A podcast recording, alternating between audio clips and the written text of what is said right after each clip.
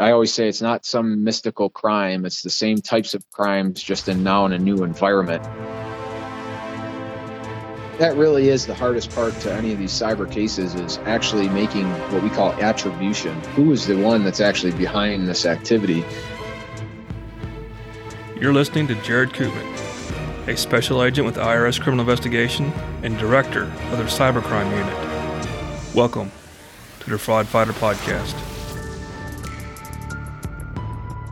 One thing I wish I always would have known was innovate early. Start thinking about things that can be implemented and changed day one. In this episode, we discuss the role of the Cybercrime Unit in the Internal Revenue Service, why the Cybercrime Unit is vital to the IRS's mission, some of the success stories of the Cybercrime Unit, and the importance of innovation.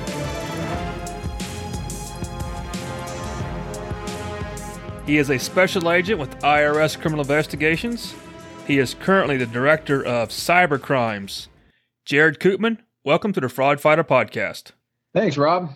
Thanks for having me. It's a pleasure having you.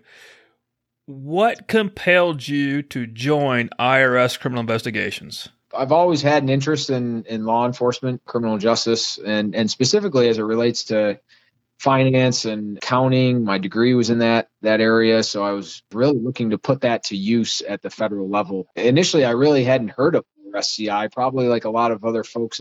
Um, I was fortunate enough to get an internship starting off at age 21, 22. You really no idea where your career is going or what, where it's going to take you. And and I was fortunate enough to start in this this agency and then um, you know working right out of the Rochester, New York office, which is where I began and I've learned a, a ton in my career. So really happy to be here.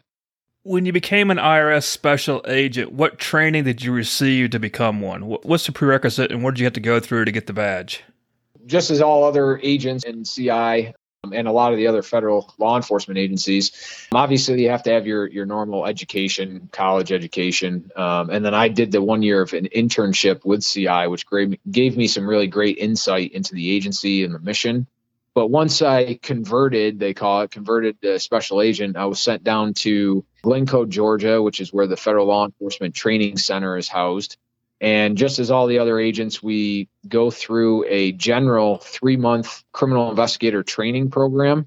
And that's really for all federal agents, and all federal agencies kind of participate in that CITP, we call it. And then, in addition to that, we had our add on with additional three months portion. Our IRS agency has its own added three month training that specializes more on the you know tax and, and money laundering components that are really the nuances of our job. Early in my career i had the opportunity to really get involved in a lot of different program areas because i was in a small pod which is just a smaller satellite office within within the larger ones. What does pod mean? Position of duty we had the ability to really become more involved in a lot of the other program areas that existed. So I was a use of force coordinator, became a firearms instructor, uh, defensive tactics instructor. Additionally, I was a cover agent. Or all of those program areas require additional training. So I would go to Glynco again for defensive tactics, or I think we did one on uh, Florida on the beach at one point at the NASA area and then I was in um, New Mexico for firearms, and then cover agent training provides another in-depth training to to really get get the nuances of running that program area. So all of these aspects you really learn as you have a good understanding of of how the application is applied in our investigations, and then you can kind of continue there in that development. A cover agent is part of the undercover operations. What does a cover agent do? And so, a cover agent, their main role is the safety of the undercover agents. So, all things at the end of the day, that's the that's the number one priority. Um, but in addition to that, you're handling a lot of the logistics of the undercover operation. So you do a lot of the planning, the uh, funding mechanisms, the administrative forms and, and requirements that are needed to to actually get the necessary approvals and reviews for that undercover project. Uh, that's all handled by the cover agent. What kind of cases did you work on as a special agent or as a cover agent? I started off on general fraud investigations, which is very similar to a lot of agents that are coming in. You know, we, we tend to give them cases that are really going to expand their ability to get out and do interviews, interact with the public, understand the financial components of a case. So I started on general fraud, and I had a couple like white collar cases, some traditional tax cases, and then I started getting into working some different program areas like OCDETF, which is organized crime and drug enforcement, which is a task force environment with DEA. And I was working some of those cases more from a financial component. You know, for folks that don't understand where our jurisdiction lies, is that you know, IRSCI works a host of different criminal uh, statutes, mainly around tax and money laundering. And uh, the Title 18 components of, of money laundering really uh, reside on those specific unlawful activities, which could span a host of different criminal violations and lends us to become involved in pretty much every crime that exists out there. I was fortunate enough to very early on gain a lot of great relationships with other partnering agencies. So I was working a lot of mortgage fraud cases, investment fraud, specifically with FBI and like I mentioned DA on some of these other OCDETF cases. But then I had a couple of these cases that lent to very large scale global national type levels um, that really get you to understand the, the nuances of some of these large scale investigations one was the Kodak investigation out of Rochester. It was a $50 million kickback tax scandal that involved some executives at Kodak that were working with a third party and creating offshore accounts to funnel like proceeds from a tax benefit. Really, that was done over many years. That has a huge impact to the community and the, and the city of Rochester, and really a great case. It brought together Postal Service, FBI, uh, several other agencies and, and the U.S. Attorney's Office there, and just a, a, great collaborative effort. Several other investment fraud cases that I worked that were typical, like uh, fraud schemes where they would promise high rates of return and, and really deliver minimal and really bilked people out of their sometimes their hard earned savings and life savings um, and just spent it frivolous things. Those type of cases are the ones that that really drive you to work hard because when you see somebody putting their life savings in the trust of someone takes advantage of them you can't help but place yourself in that situation. To have it all gone is just an unfortunate situation and one that if we can hold them accountable and bring some justice and, and prosecution to that um, it makes it all worthwhile. You were talking about the kodak investigation. Was that investigation where kodak was doing some things in order to avoid taxes, or was this the directors somehow funneling money to where at the end of the day they get the money, not Kodak? Yeah, so it was mainly the directors. There, there was basically a, a scheme between three people in cahoots, and it was uh, the town assessor for Rochester, one of the big cities, Greece, and then a, an executive at Kodak, and then a basically a guy that ran his own valuation business. And the three of them worked together where he would evaluate the business to be much less than what it was really worth to lower the assessed value. And then the town assessor was also in on it and would approve that, uh, that lower assessed value to save Kodak millions and millions of dollars. However, which sounds, you know, great for Kodak, but on the back end, they were working together and providing the contracts back to that assessor for you know usually like a 25% savings fee. So however much money he could save he would get 25% so it was a kind of a win-win for kodak that if he doesn't save us anything we don't pay him anything.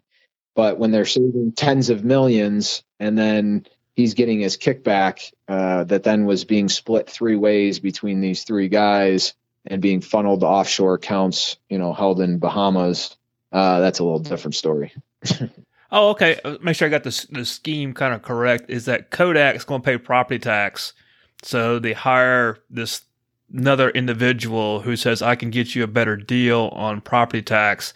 He kind of greases the palms of the tax assessor in cahoots, and because he knows he's going to get twenty five percent of the savings, and then so so Kodak's happy. They gave him the money, and then he yep. turns right around and, and has to pay people off. Okay. That's right. And the executive kept steering the contracts and the business and the building assessments to the same assessor because they were he was getting his third kickback as well. Interesting. Interesting. Yeah. So during your career, where's the farthest you've traveled for uh, for work related purposes? So yeah, I've, I've, been doing a lot of overseas travel lately. Um, so I've been to uh, Switzerland a few times, London a handful of times, The Hague. Scheduled to be in South Korea. Furthest one's over into the, the Europe area. During your career, you rose up to the rank of director of CCU, which is a cyber crimes unit. What is CCU? Cyber crimes consists of our, our headquarters section, what we call the CCU, which is the cyber crimes units, which are two field office uh, locations that we have. They're fully staffed with 10 to 12 agents. We have one in LA and one in DC. And then we have our cyber support unit, which are professional staff, investigative analysts, and contractors. And the whole mission there is to provide a holistic view of the support capability, the oversight capability, and the operational aspect. We have the analysts who work right beside the agents. We have the contractors who work right beside all of them as well and start to really develop a, an understanding of what we're doing and their primary mission is to work the most complex investigations that we that we see in the cybercrime arena for IRS.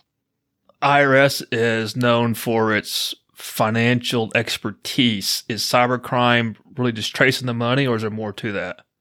Yeah, so it's a big part of it is tracing that money, and you know, one thing that we've been good at for the last hundred years is sticking to that mantra and really making that our priority and our in our capabilities.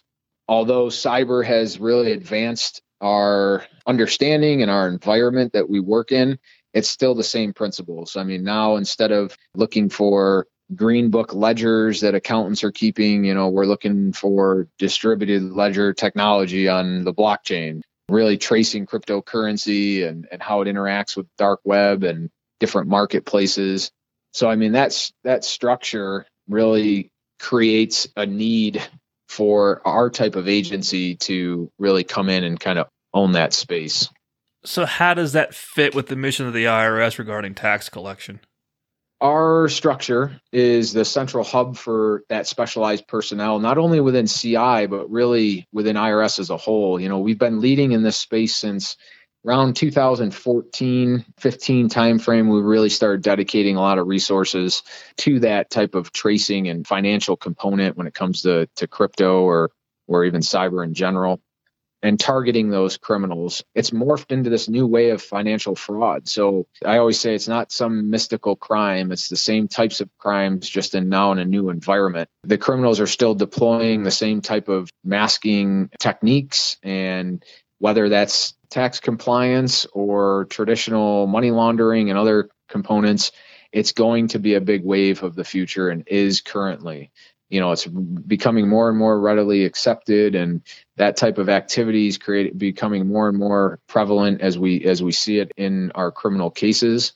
So from traditional id theft we saw that for years as paper returns and taking advantage of the process now it's turned into more of cyber id theft and deploying complex efforts to not only steal personal identifying information but to sell that on the dark web and use artificial intelligence to submit false claims and all the things that go along with that that we as an agency have to start elevating our work to meet the demands that are kind of existing. I know recently listened to a lot of the successes of CCU uh, are out there, particular with uh, the Bitcoin and especially Welcome to Video. I can think of off top of my head uh, whether it's a child exploitation site in South Korea. What kind of cases does CCU work? Uh, it really runs the gamut. I think probably starting in 2014, 15, 16, even a couple years after that, we were really focused on what was prevalent in the space, and that was dark web marketplaces and illicit exchanges. So, for those not familiar, I mean, cryptocurrency can be transacted or, or transferred between fiat and crypto through an exchange, which is, you know, sort of like the bank to crypto. But when banks have a long history of developing their procedures and having proper oversight and proper anti money laundering and know your customer components, that are required by not only statutory requirements but you know regulation and regulatory components the crypto markets expanding so rapidly that we didn't have that that you didn't have hundreds of years you had a year or two that things were developing so quickly that illicit exchanges were popping up and had no regard for anti money laundering, not requiring any type of information from customers, and allowing money to move all over the world for unknown circumstances. So early on, the heavy work was done in the marketplace and illicit exchanges. So you probably know of like Silk Road, Silk Road 1 and 2. There was Alpha Bay was a big drug marketplace. You mentioned Welcome to Video, which was a child exploitation marketplace that conducted all of their transactions completely in cryptocurrency. And then there were some of these illicit exchanges, which I mentioned, like Mt. Gox or BTCE, these were exchanges that really just laundered funds early on. We just had last year we worked a case on Helix, which was the first of its kind. It was a mixer slash tumbling service. What they do is if you wanted to make a transaction and, and really hide your information or that financial flow of the transaction itself, you could run it through through Helix, which was a service that would mix up the actual crypto with other coins that they had so that it was hard to stay on that trail which made it very hard for for law enforcement to find that link and keep that trail in the investigation. They were money laundering for the cryptocurrency so that was a, a big win for us last year. And now we're starting to see prolific use in tax evasion whether it's use of just like embezzlement or trying to hide income because they think that cryptocurrency is really uh, anonymous and they think that they can shift it to areas all over the world to really hide it from being taxed. That's really going to drive the future of, I think, compliance and IRS's main IRS and the civil functions and some of the work that they're going to be heavily involved in over the next several years. How do you handle the exchanges being overseas, number one? And the number two is I'm assuming it could be a foreign person doing that, or like in Helix, I know recently there at least it, somebody was arrested and indicted for being the money launderer for Helix. How do you handle all that when it comes to jurisdiction? I've been saying this from for probably about five years now, but cybercrimes really changed the landscape of how we work with our foreign partners. Previously, yes, I mean you had those occasional cases that crossed international lines, whether it was foreign banking and trying to hide money, Swiss accounts, uh, offshore accounts, um, any of that type of stuff. But now with cyber crimes, at which the speed of the, these transactions occur and the severity of some of these crimes, it's a, it's imperative that we work with our partners even more closely. And we've done a lot with. We have a full-time IRSCI agent in you know several different locations overseas. There are attaches that work very closely with our foreign partners on in those respective areas. We also placed a cyber attache at Europol, which is one of the hubs for really worldwide deconfliction and, and casework. What we tend to do is work with our partners. Usually they've been extremely gracious and, and willing to work with us when there's somebody doing something illegal either in their country or taking advantage of the, the infrastructure that their country is offering, like in exchange.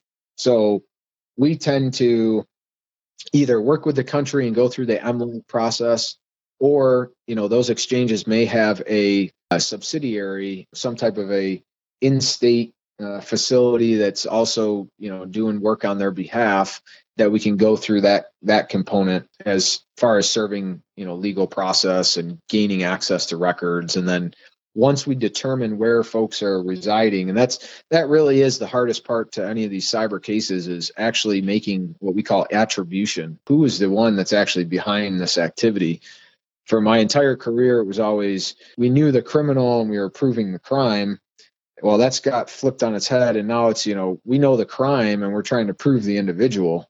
And in cyber it's one of those things where every little piece of information may allow us to make that attribution to know who's actually behind the activity. And once we can determine that, that really drives jurisdiction and, and what we're capable of doing. And if it's in a city or a country that we have uh, really good relationships with. Well, there's a lot we can do with our partners, like the South Koreans in that welcome to video case. We, you know, we were able to be on site as they executed warrants to seize the server that ultimately was the the evidence we needed to to put the administrator away.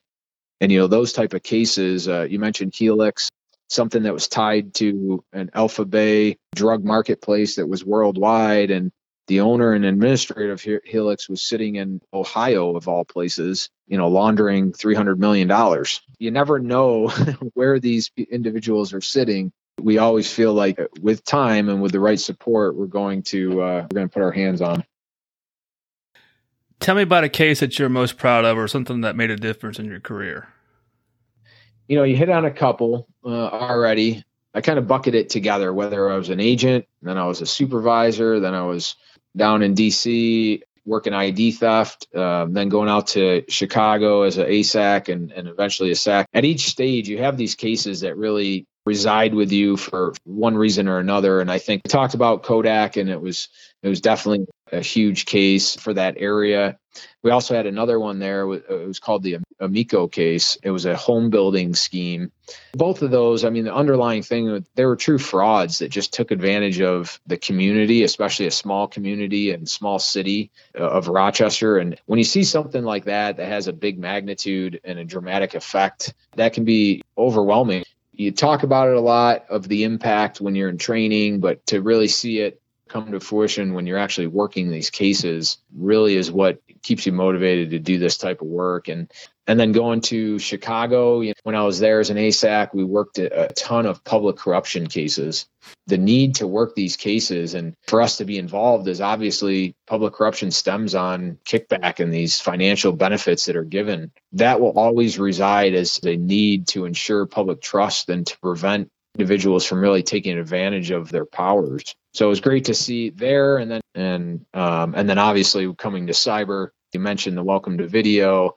The other ones that I can think of were uh, last year we had three terrorism financing takedowns. They're all campaign related, where terrorism groups were actually looking to issue campaigns online receiving cryptocurrency and keeping that active to fund some of their their activities and ultimately shutting down those wallets and seizing those wallets and all the money eliminates their capabilities we always call it you know chop the head off the snake i mean it's it's one of those things where if you don't strip them of their assets and their and their money that they're they're able to continue there's just going to be another group kind of that pops up in place of it those are the cases we want to work. I mean, those are the, the cases that really give you that sense of moral gratification and doing the right job.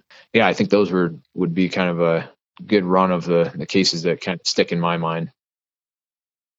Are there any resources or training that, that have helped you along your journey that you can share with others? But one thing that I've really learned is the resources available outside government really pointing to academia and private industry and public private partnerships with a lot of these entities, vendors, independent groups. They're tremendous. I mean, there's great wealth of knowledge uh, that really resides in this industry, whether it's cyber, whether it's in anti money laundering in the banking community. I mean, I've met some phenomenal people, worked with some really great organizations National Cyber Forensic Training Alliance, which is NCFTA.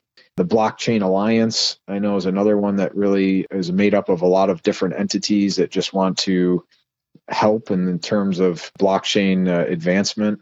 Um, and then we work with a lot of our tool vendors. You know, a lot of the vendors that we procure tools from, they're the brightest minds in that area. So for us to think that, you know, we can develop and, and learn more than the people that are living and breathing it every day is kind of counterproductive. We should be really partnering with them, taking advantage of their skill sets and learning from the experts that, that reside in the ecosystem and, and really, you know, understand that development. In episode eight, I had a podcast interview with Jonathan Levin from Chainalysis. It was pretty interesting.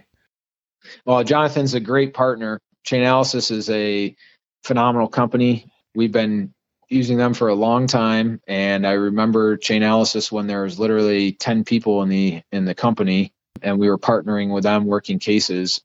They have grown to you know 150, 200 employees, and we rely heavily on them and a lot of our other partners, whether it's CipherTrace, Elliptic, TRM. I mean, they're all great industry partners. They're they're all trying to do the right thing. I mean, they all believe heavily in in the idea of crypto and blockchain, and they want to see that growth. At the same time, they want to make sure that they're creating an environment and maintaining an environment that's you know weeding out the the criminal activity or trying to put parameters that are able to catch the criminal activity. So yeah, the work they do is is extremely important. I know you started your government career early in life, right out of college. What do you wish you had known when you started? If you had sit in front of a bunch of recruits today, and what would you tell them that you wish you had known when you started? I wish I knew of all the opportunities early on um, that CI really has, and it would make me a better agent and uh, I guess just an overall better ambassador or manager for the agency. You know, early on, you're so focused on, and probably rightfully so, you're so focused on learning the job, you know, working those few cases that you have.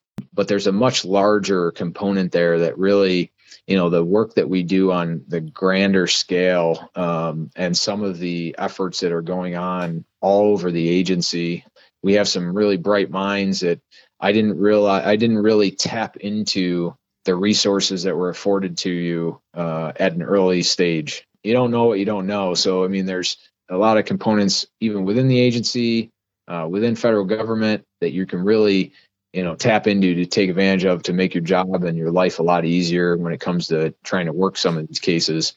Um, the other is to continue to always think about innovation. Going through as I took on higher and higher uh, positions of management and leadership, you start to realize that you can really make a difference. And all it is is you need good ideas, you need the right people in the right places to make impact. And, you know, we talk a lot about innovation these days, and we see it more in the tech side with cyber, but it applies everywhere. And it's like one thing I wish I always would have known was innovate early. Start thinking about things that could be implemented and changed day one because it may take several years to get something pushed but you may be hanging on to that idea that we should have started 10 years ago and we'd be so much better off as an agency now. Yeah that's a few things that i wish i would have known looking back on your career what was the biggest mistake or lost opportunity you had yeah um, I'd say I wish I would have known Bitcoin was going to hit 60,000. I was actually uh, detailed to your CCU unit, oh, about a year and a half ago. And uh, it, I was always fascinated with Bitcoin, had a chance to go up to DC for many months and work beside your guys. And just for kicks and giggles, I'm like, ah, well, I'll just put some money in Bitcoin and maybe a little bit of Ethereum and just play around with it and just watch the blockchain move and my, you know, wallets and just kind of get an idea of how it works and the software works. And I put a hundred bucks in just for kicks and giggles, right? Well, now it's like 400 $500. It's ridiculous. And I was like, man, if I only a year and a half ago or two years ago would have put in 10,000, be great. But no, I didn't do that myself and uh, actually uh, a great agent Chris Janczewski, who actually worked the Welcome to Video case and a few of the other cases that I mentioned um, out of our CCU. I was the ASAC in Chicago, and he was one of my agents uh, out of Indiana. And at the time, we were purchasing coins in 2014 at roughly about four hundred dollars. Yes, I remember we had training, and it was like three hundred dollars a coin. Yeah, yeah, and we would uh, we would buy some then, and just to understand the technology and figure out how the wallets worked, and establishing the wallet, and transferring and spending it. So uh, definitely a missed opportunity. I mean, I I own some now, nothing to the extent that's going to make me a Bitcoin billionaire, but it's uh you know it's one of those things that ah oh, that was a that was a missed opportunity, especially being involved so heavily in the in the uh, space, but yeah, I mean, I just I hang on to it now, especially since I don't want to transact in it and create a taxable event. so I uh, I just have the long term long term holding. I'll be a, a hodler for for a while. Your tax return now, I think, is it this year or last year, has a check the box, yes or no. Have you been uh, engaging in Bitcoin trans- or cryptocurrency transactions? Yeah, and that was started last year. We had the, the check the box, and and uh, yeah, now it's there's much more regulation and and uh, guidance around you know what actually needs to be reported, and you know they came out with the airdrop and some of the other regulation and guidance.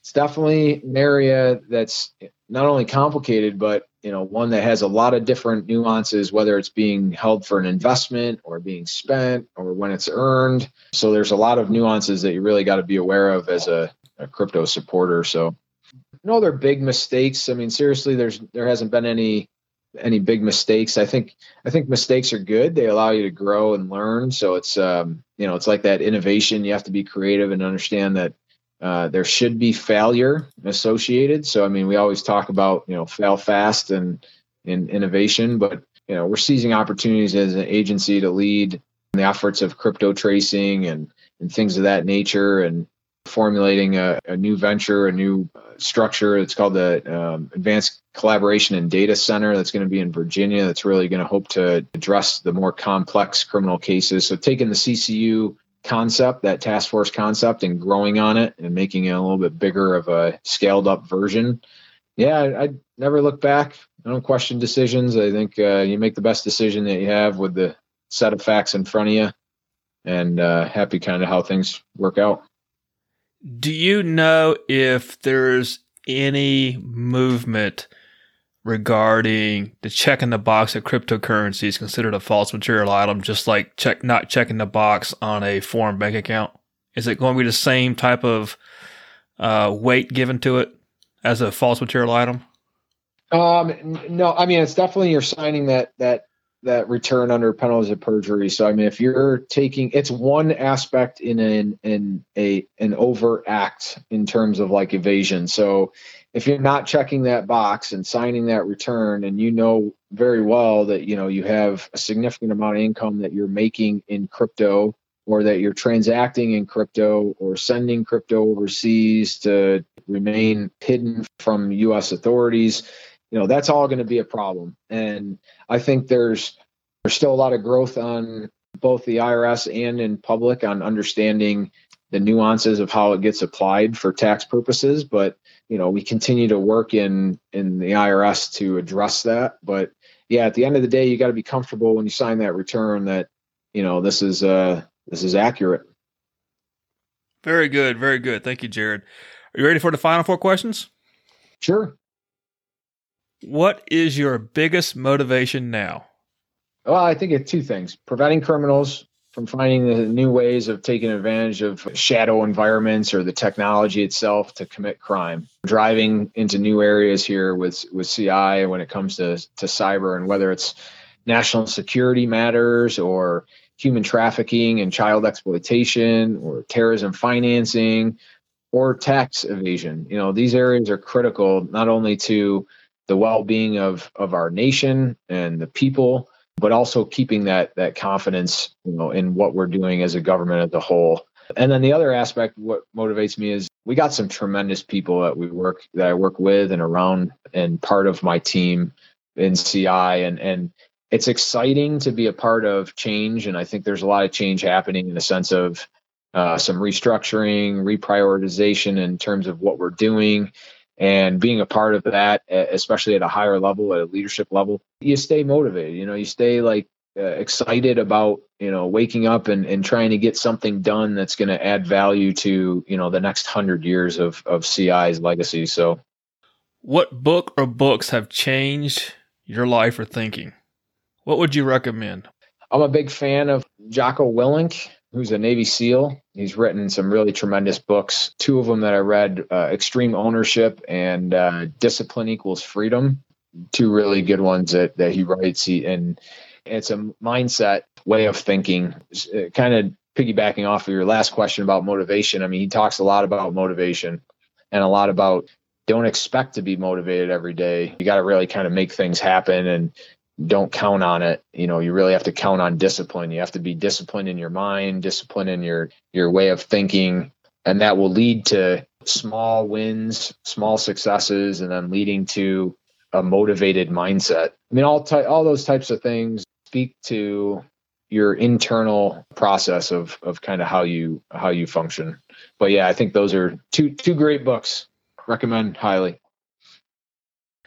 Share something that you've purchased in the last 12 months, less than $100, that you enjoyed or made your job easier. If it's good enough for Jarod, it's good enough for the rest of the world. What would that be? Other than Zoom Gov licenses, so I could actually see somebody the last year and a half.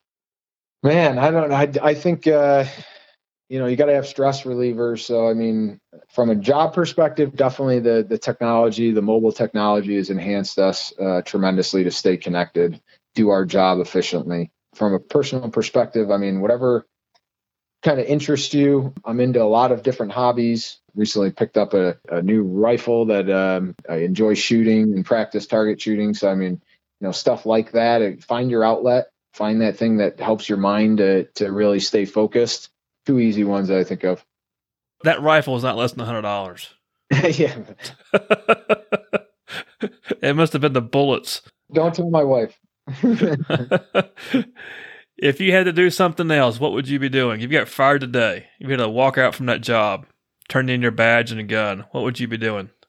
I love to stay busy. First off, and I already mentioned I have a lot of hobbies, so I love to work with my hands. So I mean, coming from a you know contracting family, I think something in the space of, of creating, you know, building.